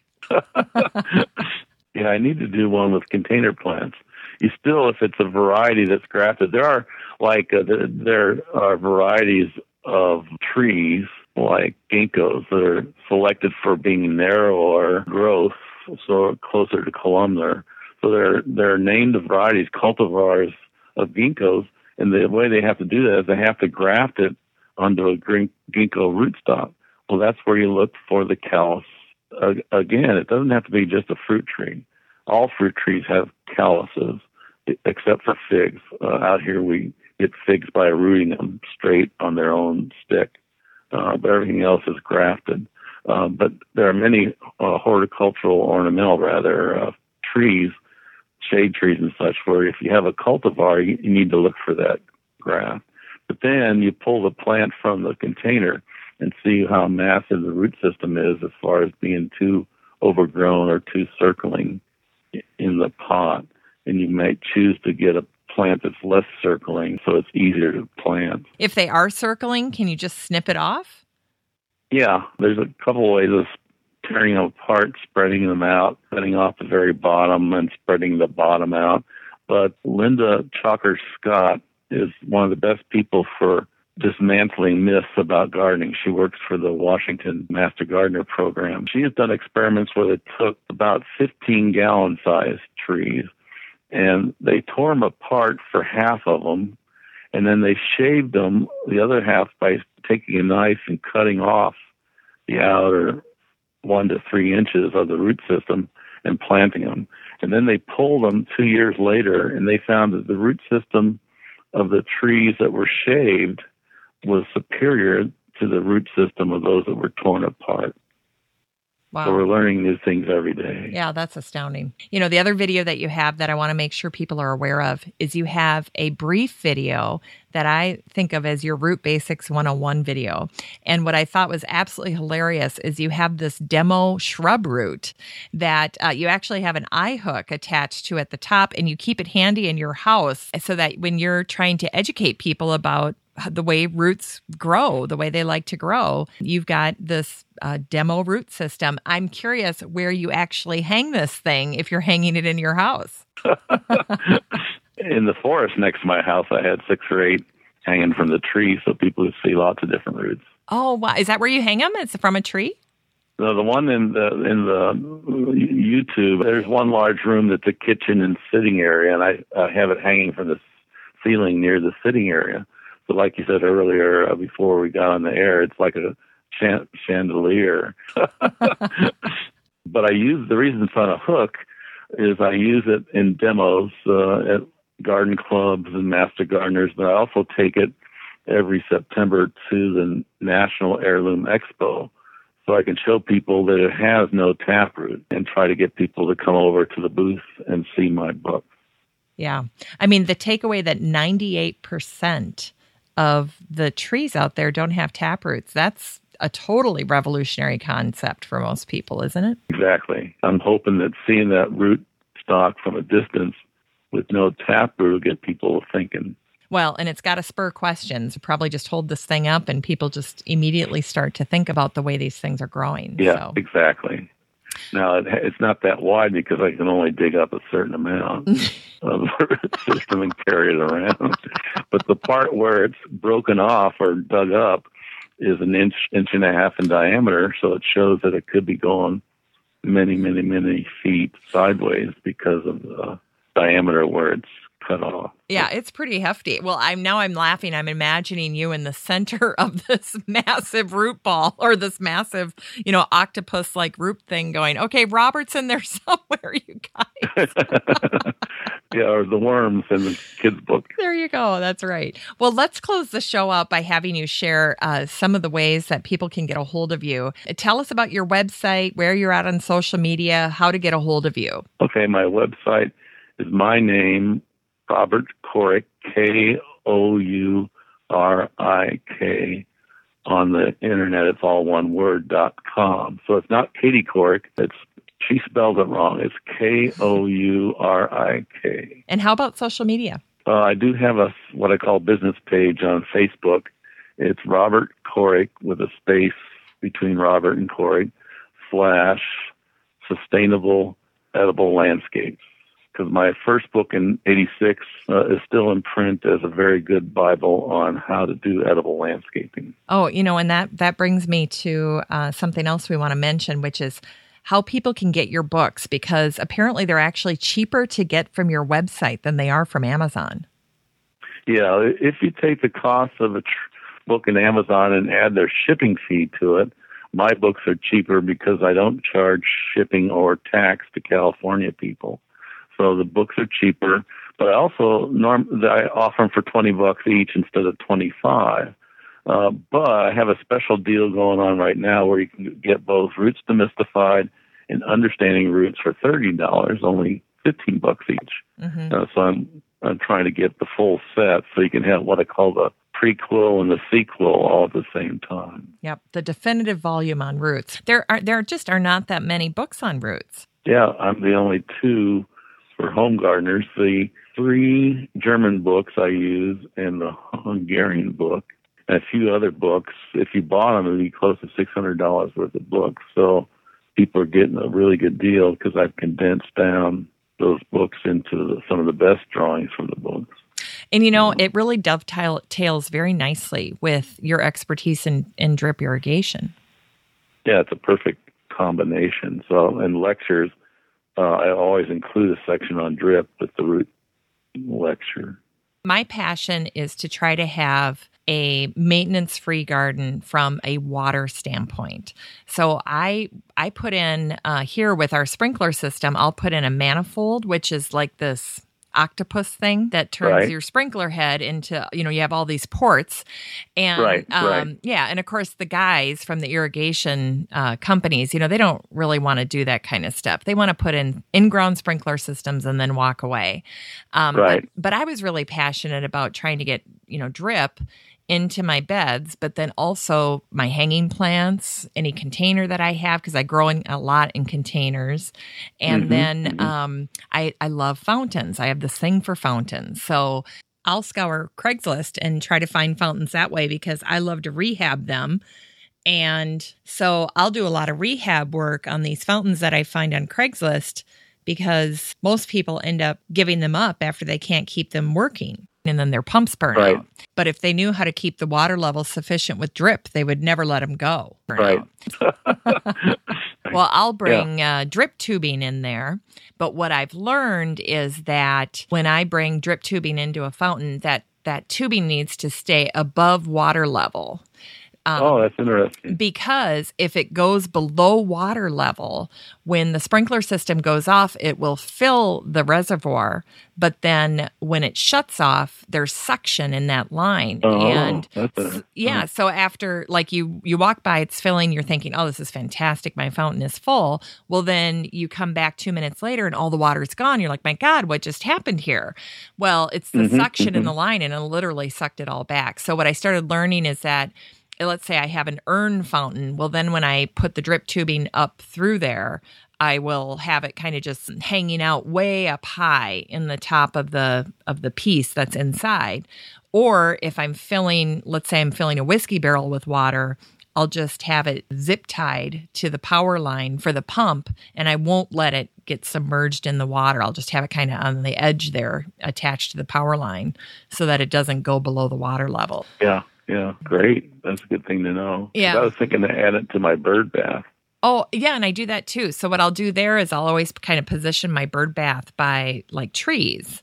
And what I'll do is I'll attach the drip line so it goes up into this tree, this branch that's just kind of hovering over, and then I'll zip tie it and just have it so that uh, it's it's just like um, like an airdrop. It's just perfectly aligned over the top of the bird bath.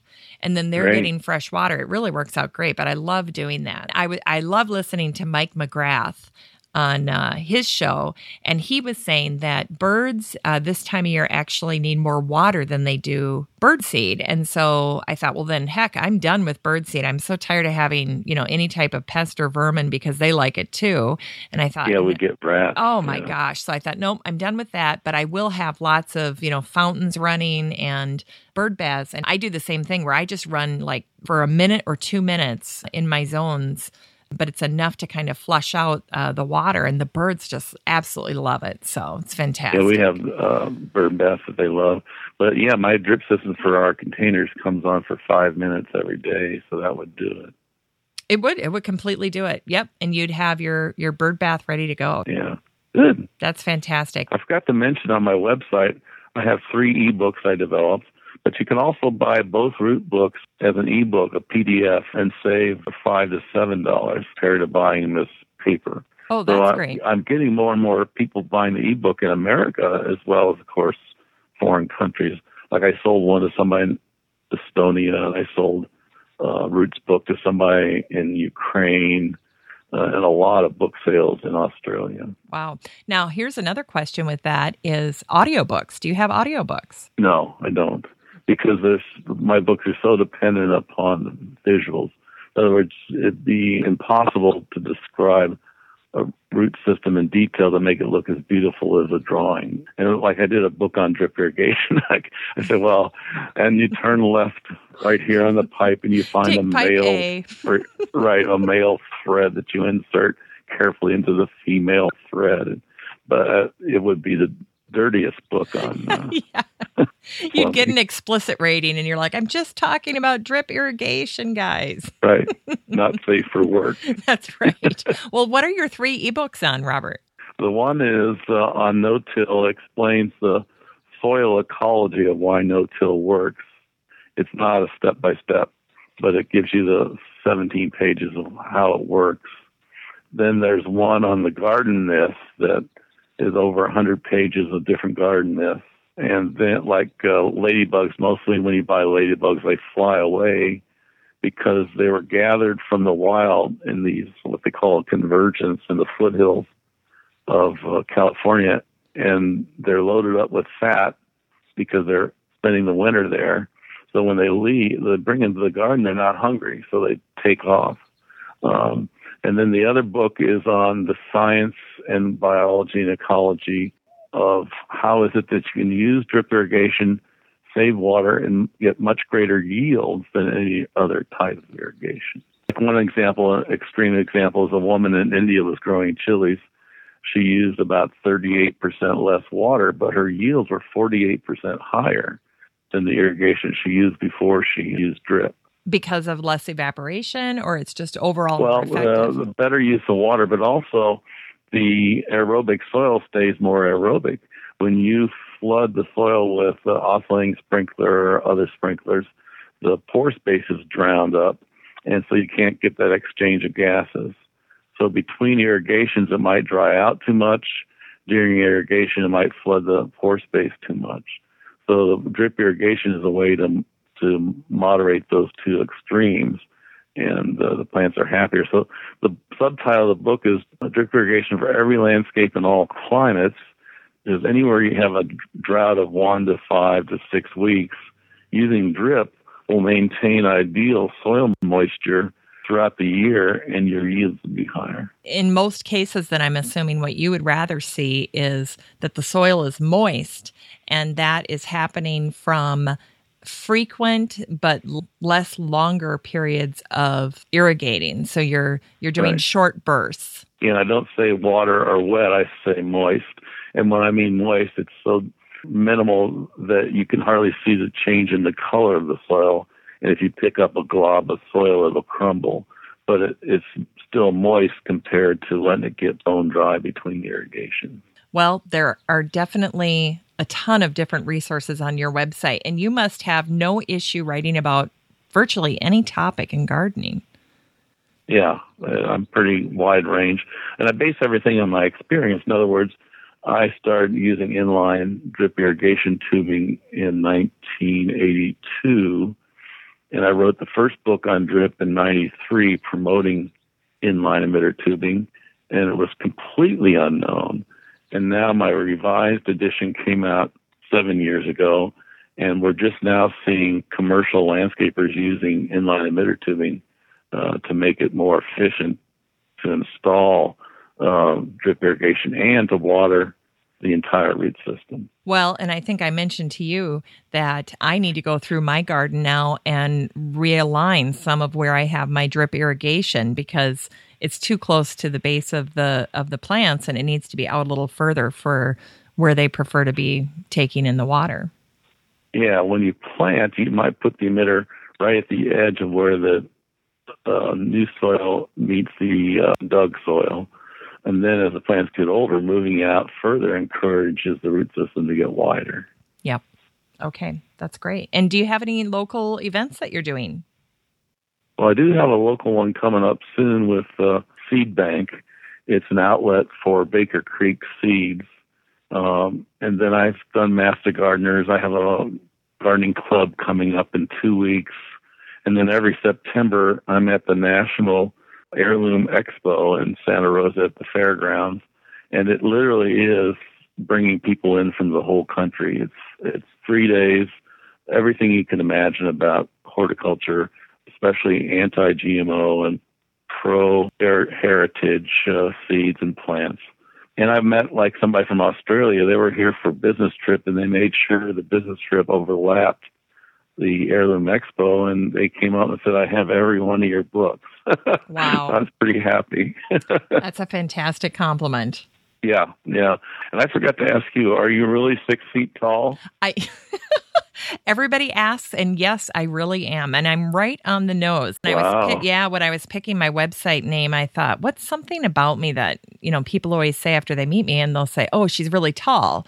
Or, you know, if I haven't met somebody, I'll say, oh, you'll know when you see me because I'm tall. So I really am the six foot mama. And it was so funny. I was interviewing uh, Sarah Bubakar of Peaceful Valley Grow Organic uh, Seed Company. Right, right. And I get all the way through this interview with her. And at the very tail end, she goes, I have a confession. And I said, What? And she goes, I'm six one.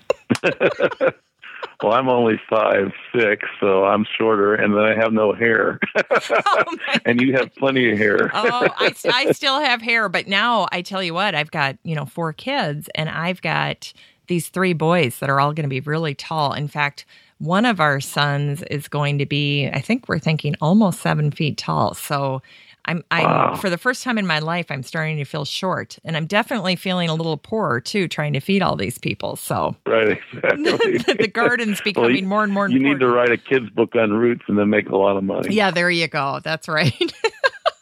well, they they have fun with us, and you know, at the end of every show, they have to do research on whatever topic the show is about, and then Oh, and then I interview them. So at the tail end of this show, the Easter egg, the little the little secret thing, will be right at the very end, and then they'll come in and I'll interview them, and they have to tell me what they what they've learned about roots or things that they have found about roots. So I force them to read poetry about you know gardens or roots or what have you, and so they learn right along with me. But it's good for them. Well, I always tell the kids, I can teach you or God can teach you. Either way, you'll learn. well, Robert, this was a complete pleasure. What a joy. Great part of my day. Thanks. I really enjoyed it. It was wonderful. And you, like I said in the email, you did better prep than anybody I've ever had an interview with. Well, I That was appreciate nice. that. Well, I didn't want to, and then I thought, oh my gosh, I, did I scare this guy? I didn't want to scare. so, like, you were like, Well, there oh are a lot of questions. there were a lot of questions, but I was just, oh my gosh, I've got this subject matter expert and I get them all to myself. It's like a private conference. It was fantastic. So I think it's a must read for people. If I if I encounter people, I'll be steering them your way for sure. So this is really great. You've been super generous with your time. Thanks, Jennifer. Well, that's it for our show today. I want to thank Robert Kourik for being my guest. He was absolutely fantastic. And if you want to thank Robert, go to his website and buy his books, Understanding Roots and Roots Demystified. Remember, you can get them cheaper at his website than you can on Amazon. And just a reminder that you can find the Still Growing podcast on iTunes, as well as on my favorite app for listening to podcasts, Stitcher Radio. And I'll have all the information from the show today on my website at sixfootmama.com. That's the number six, FTMAMA.com. My website is not only the home for the Still Growing podcast, but also provides information and inspiration for your home and garden. And if you want to connect, you can find me on Facebook.com backslash Still Growing with Six Foot Mama, or feel free to email me with questions or comments at Jennifer at sixfootmama.com. Still Growing with Jennifer Ebling is a sixfootmama.com production made in lovely Maple Grove, Minnesota. Still Growing is an hour long weekly gardening podcast dedicated to helping you and your garden grow.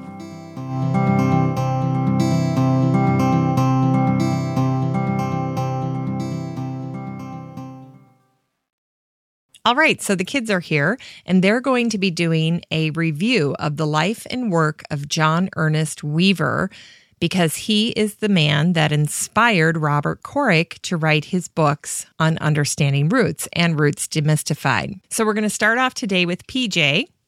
Hi, everybody. And PJ, you're how old? I'm 12 years old. Awesome. And what is your favorite class? Uh, studies because I really like my teachers, Miss Ingle. Yes. And for people who don't know what studies are, what is studies? It's basically history, but we call it MN studies Minnesota studies. Yeah. And why do you like Miss Ingalls so much? because um she's a really good teacher and she's more understanding and like I can understand her more than the other teachers and kind of gives you more like if we had we had a test she gives you like a reviewed like a f- review section where we can like study before the test so we can get our brains ready for it so yeah All right. So you really like Miss Ingle and you really like history. Yeah. So you did some research on the life of John Ernest Weaver. Oh, yes, I did. Now, PJ. Yes, I did. John Ernest Weaver was born in Iowa on May 5th, 1884. His father, John Weaver Sr., a farmer and Civil War veteran, was born in Germany. Amelia Weaver, his mother, was born in Lee County, Iowa. In 1909, John graduated from the University of Nebraska and then received his doctor's degree from the University of Minnesota. Go Gophers! Professor Weaver was married to Martha Helen Hasey. Two children were born into this union Cornelia Marcia, born February 6, 1909, and Robert John, born September 20, 1917. In 1915, Dr. Weaver joined the faculty of the University of Nebraska at Lincoln and began a career which was to last over 35 years. His career made the University of Nebraska a leader in plant ecology for over 20 years. Starting in the summer of 1917, Weaver was studying prairie plant roots. He began digging grave like pits on prairies around Lincoln, excavating individual plant roots like an ar- archaeologist, studying how root systems knit together and respond to the climate. When Weaver began his root studies, much of the prairie lands had been disturbed by man in previous in previous decades, and 1920s brought even greater destruction. This upset Weaver as he viewed the prairie lands as the best way of conserving the soil and its fertility. A former student, Dr. Stoddard, said this about Dr. Weaver. There comes occasionally, to every scientific field, a man who is so enthusiastic and so devoted to his work that it becomes his very way of life. To him, nature seems to unfold her secrets in response to his devotion. His ability to understand and communicate with nature becomes an inspiration to students and fellow workers alike. Such a man is John Ernest Weaver in the field of American grassland ecology. Thank you, everybody. All right, buddy. Do you want to send in Emma? Sure. All right. So Emma's here. Hi. And Emma, you're 14. Yep. And you are going to be telling us a little bit about Nine Mile Prairie. That's right. So I understand you have four key facts about this important historic place. Correct. All right. Take it away, Emma. I'm ready. Nine Mile Prairie was added to the United States National Register of Historic Places in 1986. Nine Mile Prairie consists of 228 acres of native prairie and is located northwest of Lincoln, the state capital of Nebraska. The prairie was so named in the 1930s because of its location, exactly nine miles from the Lincoln City Square. All right, Emma, what's fact number two? Fact number two is Nine Mile Prairie is significant in the areas of science and education for its association with the life of Dr. John Ernest Weaver, a University of Nebraska professor known as the founding father of modern plant ecology. Dr. Weaver became internationally known and respected for his work in the field of plant ecology, authoring or co authoring 100 technical papers and a dozen books to become the world's top authority on prairie vegetation. All right, what's fact number three? Fact number three is as one of the largest tracts of virgin prairie remaining in eastern Nebraska, the Nine Mile Prairie Historic Site is important because Dr. Weaver performed much of his work on this virgin tract of prairie land, and it is the only site in the state that holds such a long history of continuous scientific study. That's exactly right, Emma. In fact, they've been using that land for research purposes for almost a 100 years now. Wow. What's your final fact? My final fact is since its establishment, the Nine Mile Prairie has been used for research and study by thousands of college, secondary, and elementary school students. So, Miss Emma, thank you for that information. And since we have family in Omaha and in Lincoln, there's a good chance that we will stop and see the Nine Mile Prairie Historic Site the next time we're in Nebraska. I'm so excited. I can barely wait. That's terrific. As long as we can see the zoo, please. Are you for okay? us. Just uh, thanks for your help, Emma. Good night, Mom. Good night. I think I nailed that. Uh, hello? Do I, why am I not? I don't sound good, do I? I don't have earphones on. Oh, now I sound good. Hello? Oh, I sound great. All right, so Will is here. Hi, everyone. How are y'all doing? All right, and you are going to actually be reading a uh let's see what is it called? And you are going to be reading excerpts from a speech that was given at the Nine Mile Prairie 25th anniversary celebration, which took place on October 16th, 2009. And the speech was important or is important because much of it featured Dr. John Weaver. And Dr. John Weaver is who inspired Robert Kourik to write his book, Understanding Roots and Roots Demystified. So he was an inspirational figure to the author that I interviewed for my show today. All right, yeah. And you're going to read some of the key excerpts from that speech. Cool. All right, so we'll take it away. Okay, so to many of us, the Nine Mile Prairie symbolizes the birthplace of prairie ecology and it celebrates scientist John Weaver as the father of prairie ecology. It was added to the National Register of Historic Places in 1986, looking east towards the Capitol and downtown Lincoln and west to the 230 acre native prairie. I feel a connection to three big names in the history of science at the University of Nebraska Charles Bessey, John Weaver, and Frederick Clements. John Weaver came to Nebraska as an undergraduate to study under the famous botanist Charles Bessey. Bessey was installed in the Nebraska Hall of Fame in June 2009, and his bust is now in the Capitol. John Weaver went to the University of Minnesota where he finished his PhD under Frederick Clements in 1916. Of these three biologists, Bessey, Weaver, and Clements, Clements is probably the most famous. Clements was a Lincoln, Nebraska kid who went to the University of Nebraska in the 1890s, got caught under Bessey's spell, and eventually laid out a theory and framework that dominated the field of ecology throughout the 20th century. In fact, every ecology textbook written in the last 50 years spends at least a page on Frederick Clements and his theory of succession. John Weaver is known for three things 1. His detailed study of roots, 2. His work in grassland and rangeland ecology, and three, the way that he promoted and defended Clements' ecological theories until his death in 1966. One standard that scientists use to measure their impact is the Science Citation Index, a computerized database of the entire scientific literature since 1990. Weaver is still one of the most cited Nebraska University scientists in the current scientific literature, half a century after his retirement.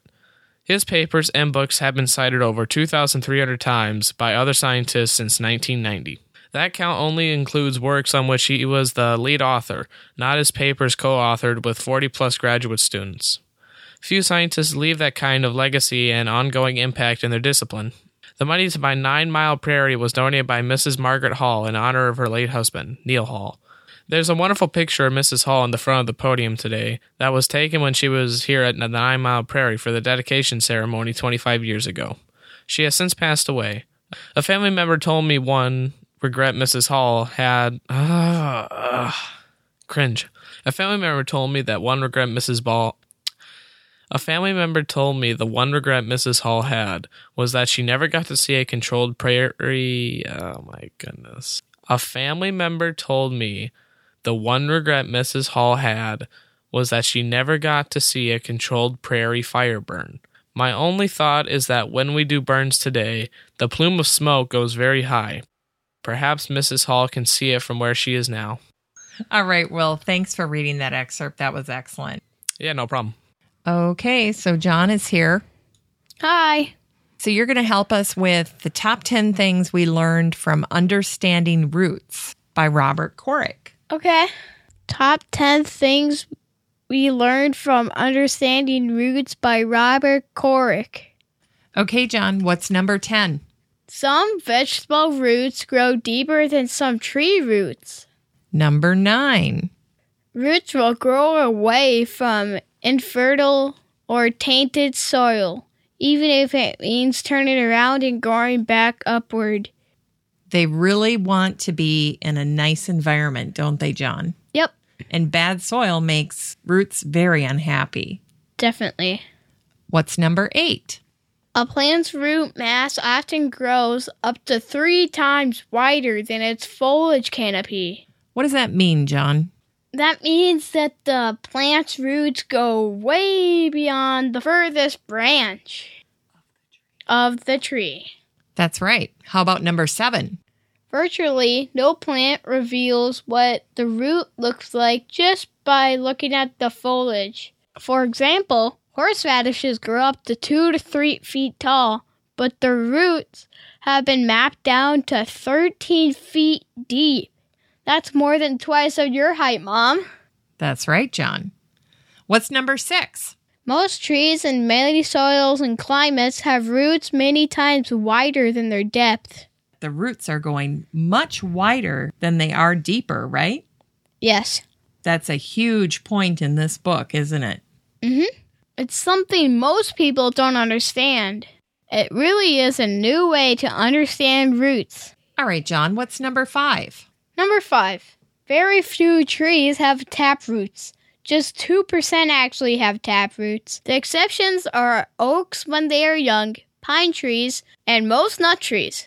Otherwise, 98% of trees do not have tap roots. That's another crazy thing most gardeners would be surprised to hear about. Indeed. What's number four? Number four, most trees have 50 to 80% of their roots in the top 18 to 24 inches of soil. That's right, John. And we also discovered that the top two inches of soil are the most aerobic, meaning that the top two inches of the soil are the absolute best soil on the planet. Cool. What's number three? Number three, don't put a drip line at the base of a tree. Place it all over the outer root system. Starting about four feet out, lay it down like rows of sheet music. What's number two? Number two, water and nutrients are not absorbed at the trunk of a tree. That's right, John. That's because it's almost physically impossible for the roots at the base of a tree to take in water and nutrients because the roots near the trunk have bark on them, and bark means that there are no root hairs growing there. And root hairs do all the work in terms of absorbing water and nutrients. And the majority of those are found further out from the tree, not near the trunk. All right, John, what's number one? Number one, tree roots extend outward and they absorb 90% of all their water and nutrients from roots four feet out and beyond. Now that you understand roots, you can take better care of your plants. That's exactly right. Good night.